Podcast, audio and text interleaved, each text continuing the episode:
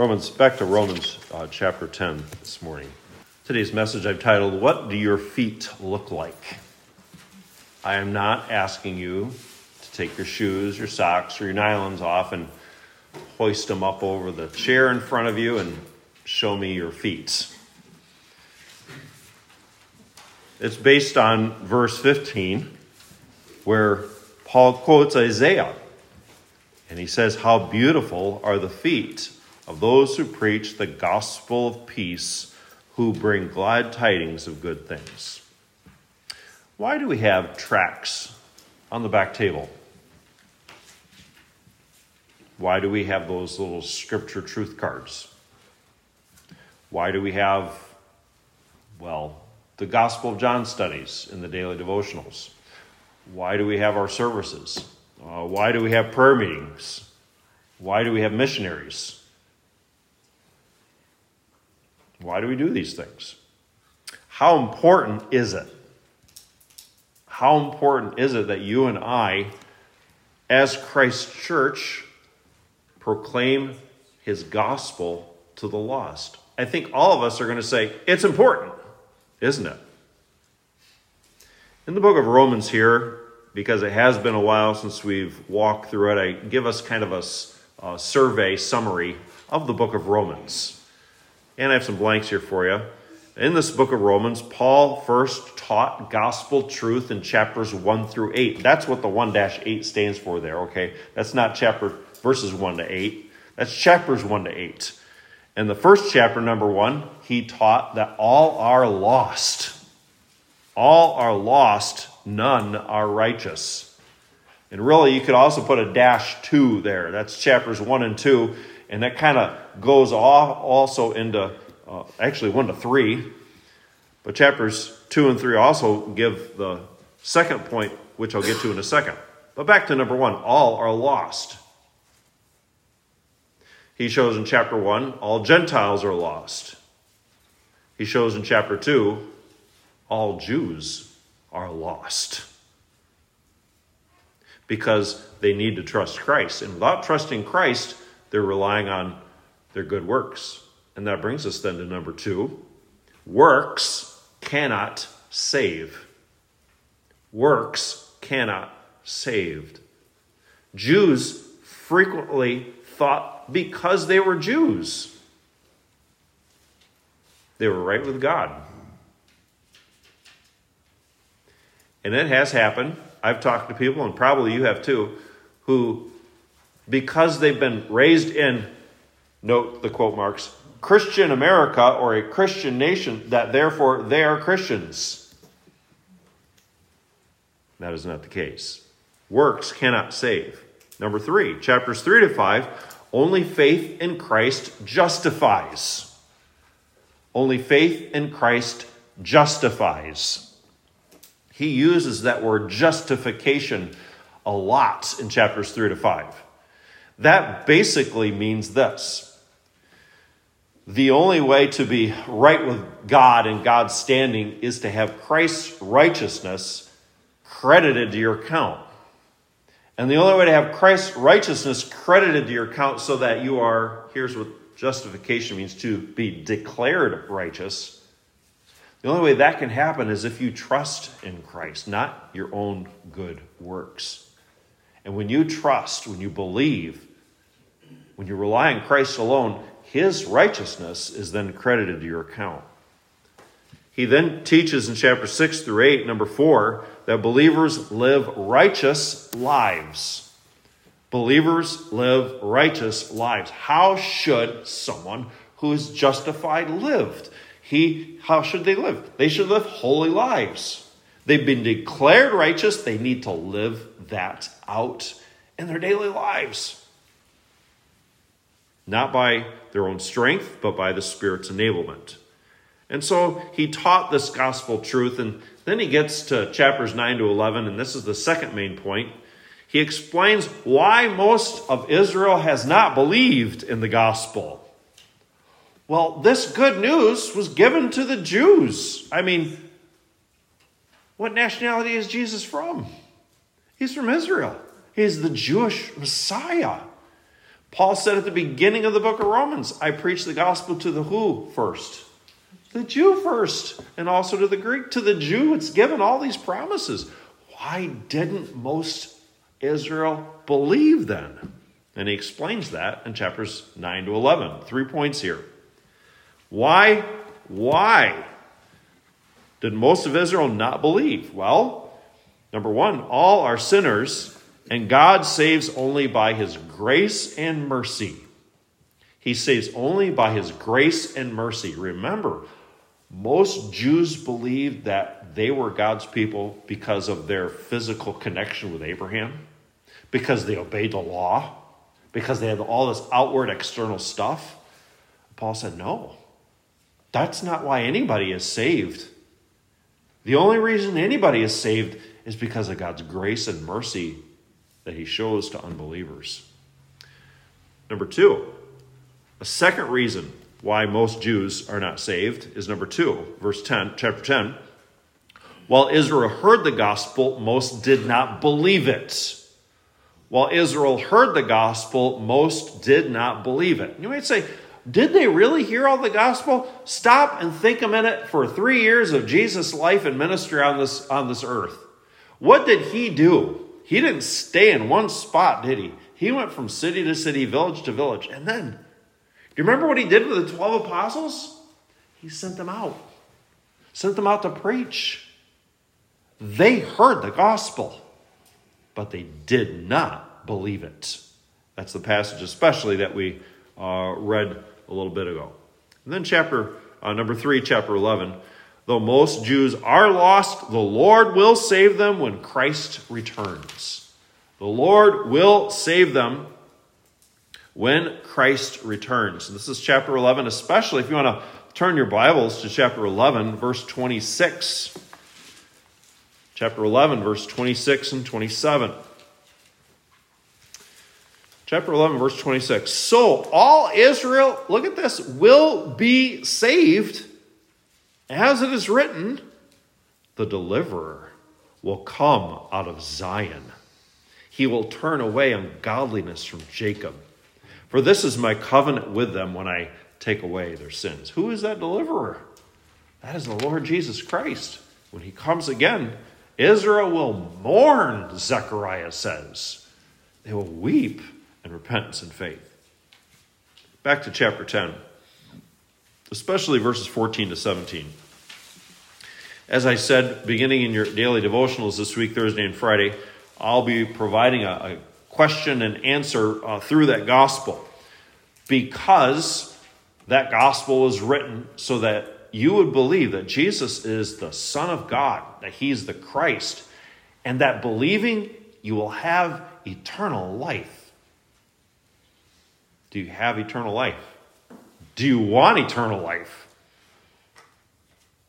The only way to have it is by believing, trusting, depending, relying on who Jesus is and what he has done. Why am I doing that? And why am I urging you to go through that yourself? Well, to equip you to give the gospel.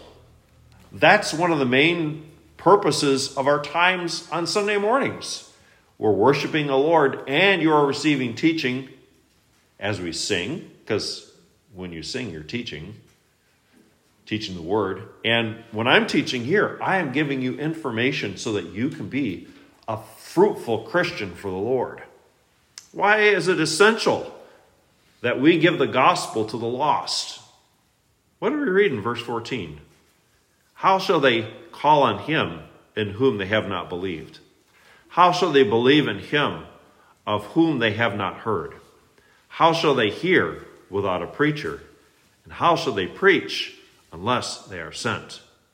If the lost do not hear, they will not believe. And if they do not believe, they will not be saved. How Christian, were you saved? Were you just lying in your bed one day and you looked up at the wall and said, Yeah, I'm going to trust Christ? Just out of the blue, you never heard of God, you never heard of Jesus Christ, you never heard about sin, and just out of the blue, Or maybe you were outside one night and looking up at the stars and you know what? If I connect the constellations, yeah, triune God, Father, Son, Spirit, yeah, I'm a sinner. Is that how you were saved? That's impossible. How are you saved? You heard truth. That hearing may have been audible, somebody telling you. It may have been hearing that truth through a tract. That's how my father in law was saved. He got a gospel tract, my father in law did. And we often say tracts are a waste of time, they're a waste of money. It's like sowing seed. Sometimes there's growth, sometimes there's not. In fact, more often than not, you won't get a response, and that shouldn't discourage us. What did Jesus say? Broad is the way to life? No. What did he say? Broad is the way to what? And narrow is the way that leads to. How many go the way to destruction? How many go to the way to life? Most go the way to destruction. Few go to the way of life. And so don't be surprised and don't be discouraged, Christian, when so few truly trust Christ. Many are called, but few are chosen. I want to walk through verses 14 to 17, walk through this with you uh, to teach and to challenge and to encourage you. This is essential to who we are. It must be as a church. I walked in here this morning, and even though I was in here yesterday just making sure things are right, I still walk through the, ba- the bathrooms, make sure you just never know what might happen. And I mean, what could happen, go wrong in a building that's brand new for us, right? Well, thankfully, nothing. But I walked in the men's room, kind of looked around, and I stopped, and you're going to think I'm weird. But I thought, wow, this is great. Who? Why, why would you do that in a bathroom? Well, think back a year Think back six months to what we had for bathrooms then. We had bathrooms, though. It was indoor plumbing. So don't look a gift horse in the mouth, even though, you know. I had an idea. I shared it with Trace, and he's all for it, so therefore it's going to happen. As I was in the bathroom this morning, I thought, I took pictures of the, the community center and all the different rooms before we were done there, and I took pictures of the men's room of the community center. I'm going to blow it up. I'm going to put it on the wall in the men's room. I'm going to put one in the wall of the ladies' room.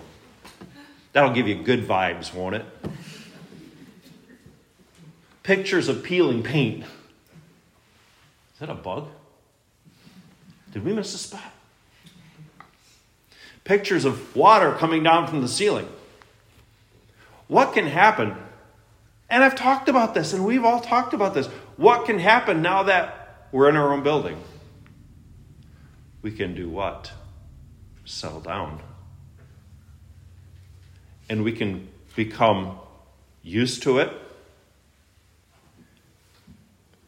And we can lose sight of why are we here? Why did God save us? Why did God establish Orwell Bible Church? It wasn't so that we can just sit here and enjoy it. It was so that we will be on our feet doing what with those feet? Sharing the good news. Number one, verse 14. How then shall they call on him in whom they have not believed? Calling on Christ requires believing on Christ. Calling on Christ requires believing on Christ. No place for any self righteousness here. I look right, drive right, do right, all those kinds of things. No, it's believe. And that is the demand of the gospel message. The gospel message's command is repent and believe. Yes, it's an invitation Come and trust Christ, but it is also from whom? It's from God and is a command. In order to believe, you have to have something that you, there's content to it, there's truth. And so sinners must believe who God is. who is God. Sinners must understand what sin is and that they are sinners. Sinners must grasp and recognize and believe with all their heart that their good works cannot save them. Sinners must believe and grasp and depend with all their heart that only Jesus, the Son of God, the eternal Son of God, who became man, who died and rose again, he's the only one who can save them. They must believe that I have to trust in Christ. This is the content of the gospel that they must believe. Number two, in the middle of verse 14, how shall they believe in him of who they have not heard? Number two, believing on Christ requires hearing about Christ. Hearing about Christ. Wrapped up with hearing is understanding. The facts of the gospel again. They have to be believed so that you can call and, and, and, and turn to the Lord. He says hearing more than reading because most in New Testament times couldn't read. They learned about things by word of what? Mouth. Or people who would be paid to give out announcements. They were public heralds. Hear ye, hear ye. Well, they didn't say ye back in the first century. That was how they communicated. And so that's the only way to learn about the truths of the gospel is by communicating that, speaking it, writing it, giving it. There is no gospel in the stars. It's impossible. The heathen and deepest, darkest, oh, what city shall we pick? Chardon, Ashtabula, Orwell, Cleveland, Andover, pick the city, who's never heard about the Lord. The only time that they know about Jesus is because it's a swear word to them. They don't know anything about him. They will not just out of the blue, whoa, I'm a Christian. It doesn't happen that way.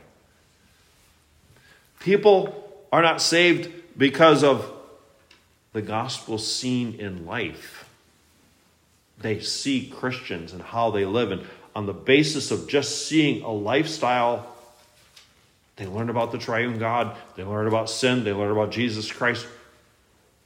You cannot gain that truth just by seeing how someone lives. I'll address that in a little bit. Is it important how you live? Absolutely.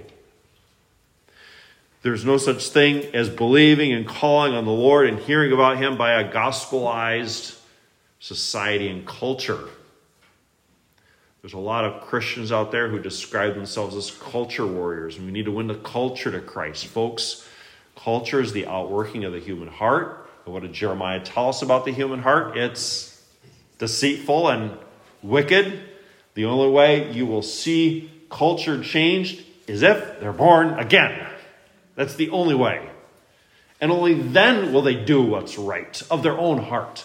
Well, if we establish laws, that will get people to be right. How'd that work for Israel? They had a perfect law from God, didn't they?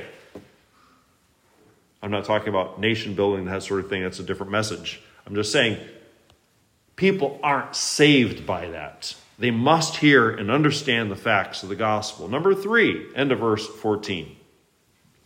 How shall they hear without a preacher? Hearing about Christ, number three, requires telling about Christ. You're ready to put preaching, weren't you? You scribble it out and you put telling. That's telling. Hearing about Christ requires telling about Christ. He, Christ alone is the truth that you give, the message that you proclaim. Um, don't talk to them about some really intricate uh, doctrinal issue.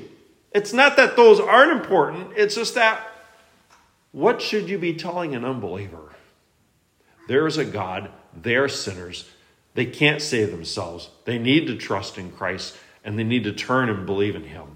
That's what unbelievers need. Don't think about preach here in a verse 14. Uh, uh, just you're thinking about, you know, well, our Sunday sermon. That's not really what it's being talked about. This is the action of a herald. Even that, it's just you're telling someone, you're talking, you're communicating a message, you're proclaiming it. And something else, when you are giving this message, whose message is it that you're giving? Is it yours? It's God's, isn't it? There's authority behind that.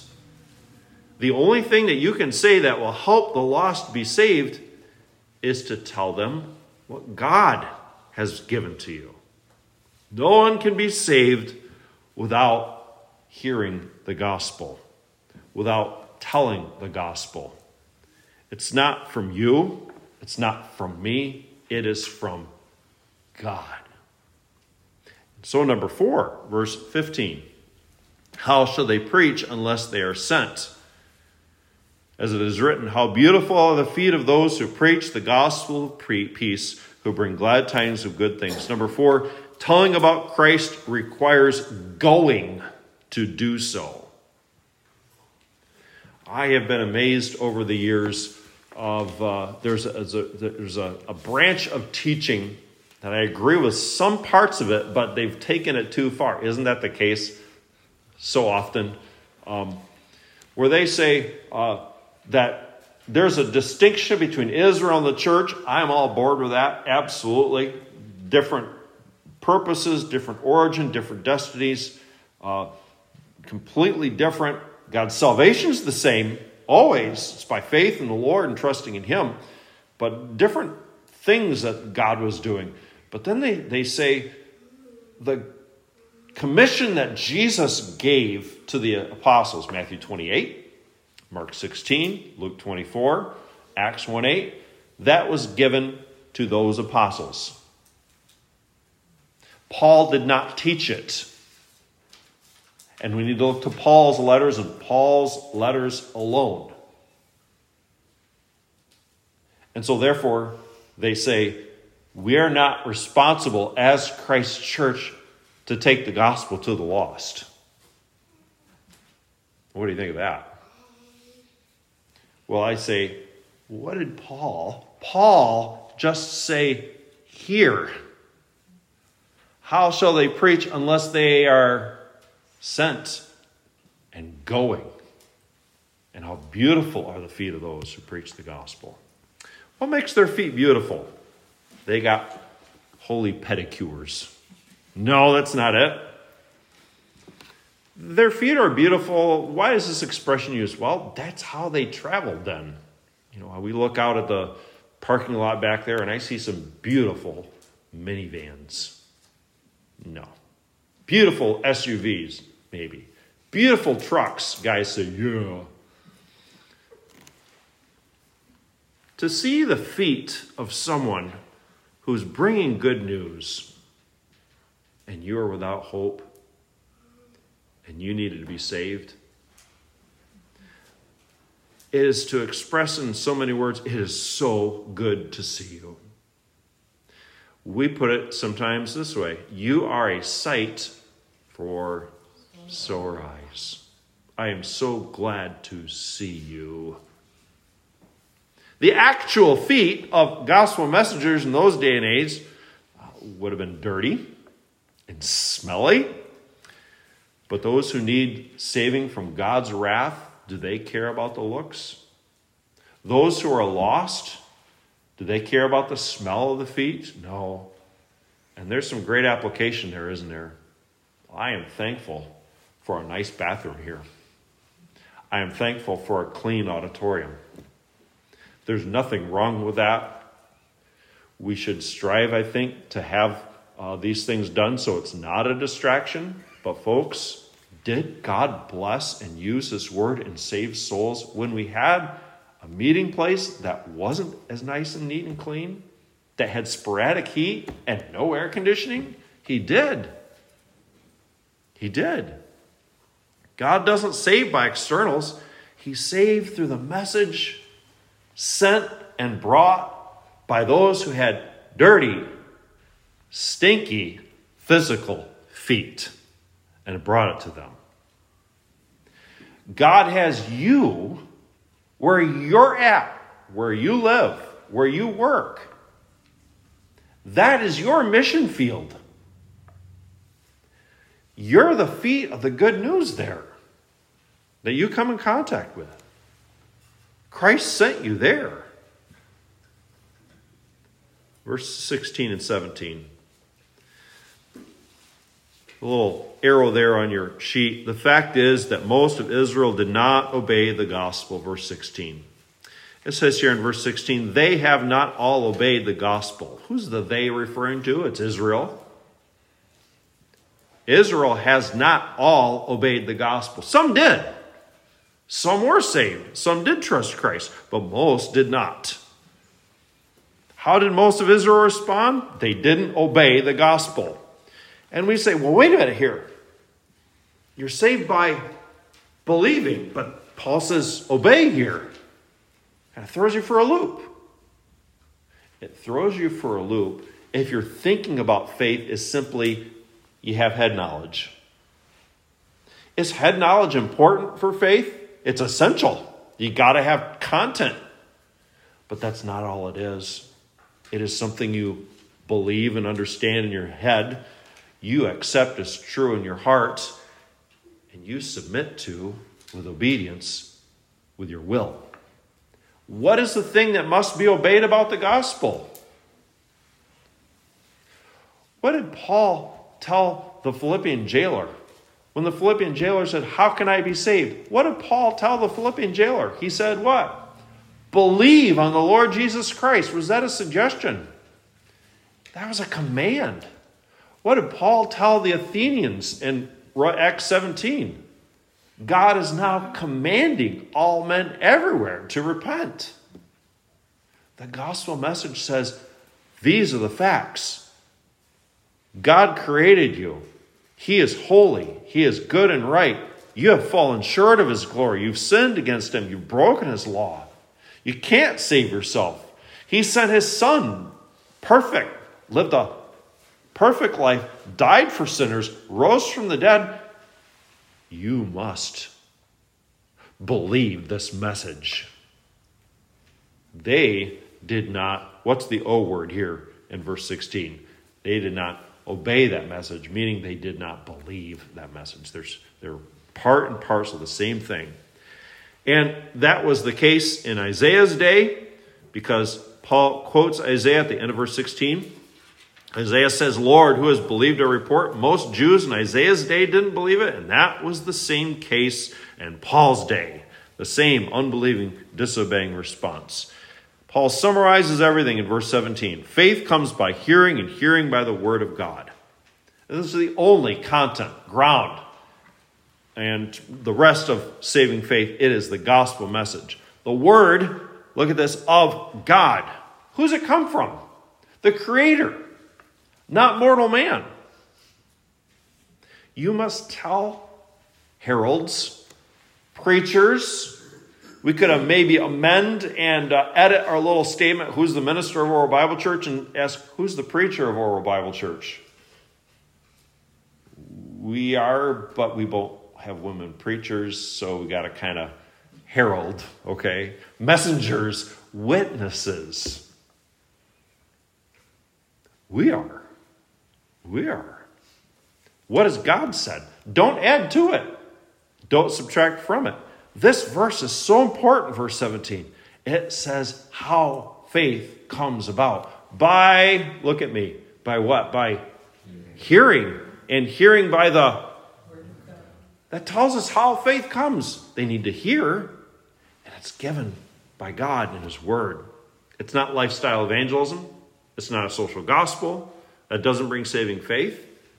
Your life, I mentioned this earlier, your life does matter. It must match up with what God says in His Word. It must support the gospel. I mean, what is it saying to an unbeliever if you're saying you need to repent of your sin and trust Christ and you're living a sinful life? Why should I believe it? You're living a sinful life. You're a hypocrite. This isn't saying we have to be perfect, okay? We should strive for that. But It's talking about having a life that matches up and supports the gospel. But that's not enough. They have to hear. Hear the truth and understand it and believe it. There are some wonderful truths that we need to take home uh, from this, from these verses here. The first truth I'd have you remember it's not about how good your feet look and smell. It's not about that. It's about what they bring. You might not have an education. You might not be the best looking. You might not have the greatest speaking ability. But can you bring this message? Every Christian can. Every Christian must. A second truth it's not about you. It is not about you. You're just simply giving this message. You don't have to be inventive. You don't have to be creative. Some people are really good speakers. Other folks, straightforward, black and white, this is it. Kind of like you've got Luke. Remember what Luke was?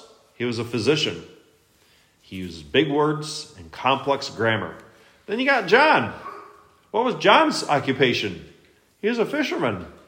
He didn't have that education, but he talked about light and darkness and right and wrong and salvation and judgment and belief and unbelief. The gospel goes forth who you are. A third part is how people respond to you. Remember what we remembered? Wide is the path that leads to destruction, but narrow is the gate. Most people go that way, few go that way. When people, when people reject the gospel that you give, it is a sad thing but you need to remember who do they answer to? They don't answer to God. You're the messenger, you're just the herald, you're God's ambassador. Don't take it personally. We weep, we're sad, but don't take it as a personal attack. You are giving whose message? God's message. Number four, I have you write down a passage, Ephesians 6.15. Ephesians 6.15. Feet that proclaim the gospel does at least two things. The first, as we've seen here, it brings soul saving truth to the lost. But do you remember what Paul teaches about at that last part of Ephesians 6? He says, Put on the what? The whole armor of God. And do you remember what that last piece of armor is that the feet are called? Have your feet shod with what? The gospel. Isn't that neat? What Paul says here matches up with what he says in Ephesians 6. Here's the point here. When you're giving the gospel, that protects you from sin and from Satan's attacks because you're obeying the Lord and that's putting on the whole armor of God. Giving the gospel is a command. We must obey it. And when you obey the Lord, you're walking with the Lord, that protects you from disobedience. It protects you from sin. You're doing what's right. You're trusting the Lord and your obedience there. One last blessing that we should remember from a passage like this, another passage to write down, 2 Corinthians 2.16. 2 Corinthians 2.16. I already had this down before I found out that our missionary next week will be preaching from part of that message, so kind of works out well. But 2 Corinthians 2.16, Paul says our message that we give, it's a, it gives a scent. And that gospel message gives a scent. To those who don't believe it, it's the scent of death and judgment. Because if you don't believe the gospel, you're rejecting the Lord and that is eternal destruction. That same gospel sent to those who believe it, remember what Paul says? It's the Son of life It's a sweet smelling aroma. God always accomplishes what his message does, what he sends it to do. He doesn't send you on a fool's errand. We want to see people saved, but if they don't believe, was God's message not powerful enough? Did God's message not accomplish what he sent it to do? It did. 2 Corinthians 2:16. It confirms their unbelief and their judgment. Coming back to what I said at the beginning, why do we have tracts, Gospel of John studies, Scripture truth cards, missionaries, prayer meetings, this sort of thing? Think a minute about our area here. I know some of you live outer the radius of what I'm going to do, but uh, just think about our radius 10 to 15 miles. 10 to 15 miles, we have about 50,000 people.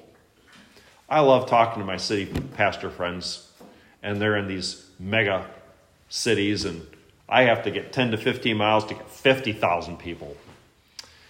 In our little radius here, how many genuine believers do you think are present? 50,000 people. How many genuine believers do you think there are? We have no clue, do we? 40,000 genuine believers? Any in favor of that? 30,000? I kind of sound like Abraham, don't I? Lord, if they're just 20? Think there's a thousand? 2,000? 5,000? Eh. So maybe we'll just kind of hang our one or 2,000. We don't know, do we? How many good churches are in that 10 to 15 mile radius, in that scope there? Or in the areas outside ours? If there's only one or 2,000 believers what is that saying about the spiritual state and destiny of the others? What are they? They are lost, aren't they? How many are those? 48 to 49,000 people. Our congregation right now is decimated by vacation. It's a plague. Nobody. Sh- oh, wait. What are we going to do this week? We're going to go visit kids and grandkids. If everyone's here, we have in the 40s in our congregation. How does that compare percentage wise with 40,000?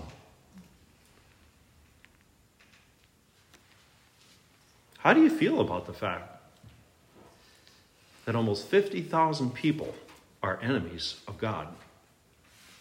Almost 50,000 people are lost. That they don't live for the Lord, they live for themselves.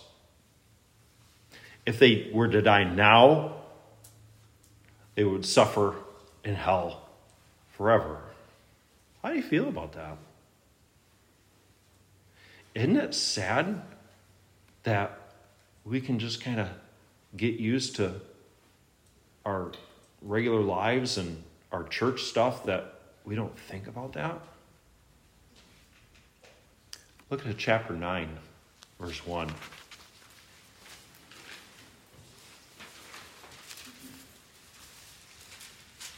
How did Paul feel? He said, chapter 9, verse 1 I tell the truth in Christ, I am not lying my conscience also bearing me witness in the Holy Spirit that I have great sorrow and continual grief in my heart. I could wish that I myself were accursed from Christ for my brethren, my countrymen, according to the flesh. And he continues to go on. Great sorrow, continual grief. What did Paul do? Go back to chapter 10, verse 1. What did that feeling result in? The action that it brought. Chapter 10, verse 1. Brethren, my heart's desire and prayer to God for Israel is that they may be saved. And it wasn't just a, a good feeling and a nice knowledge and a few prayers. He acted on it, he did bring the gospel to them.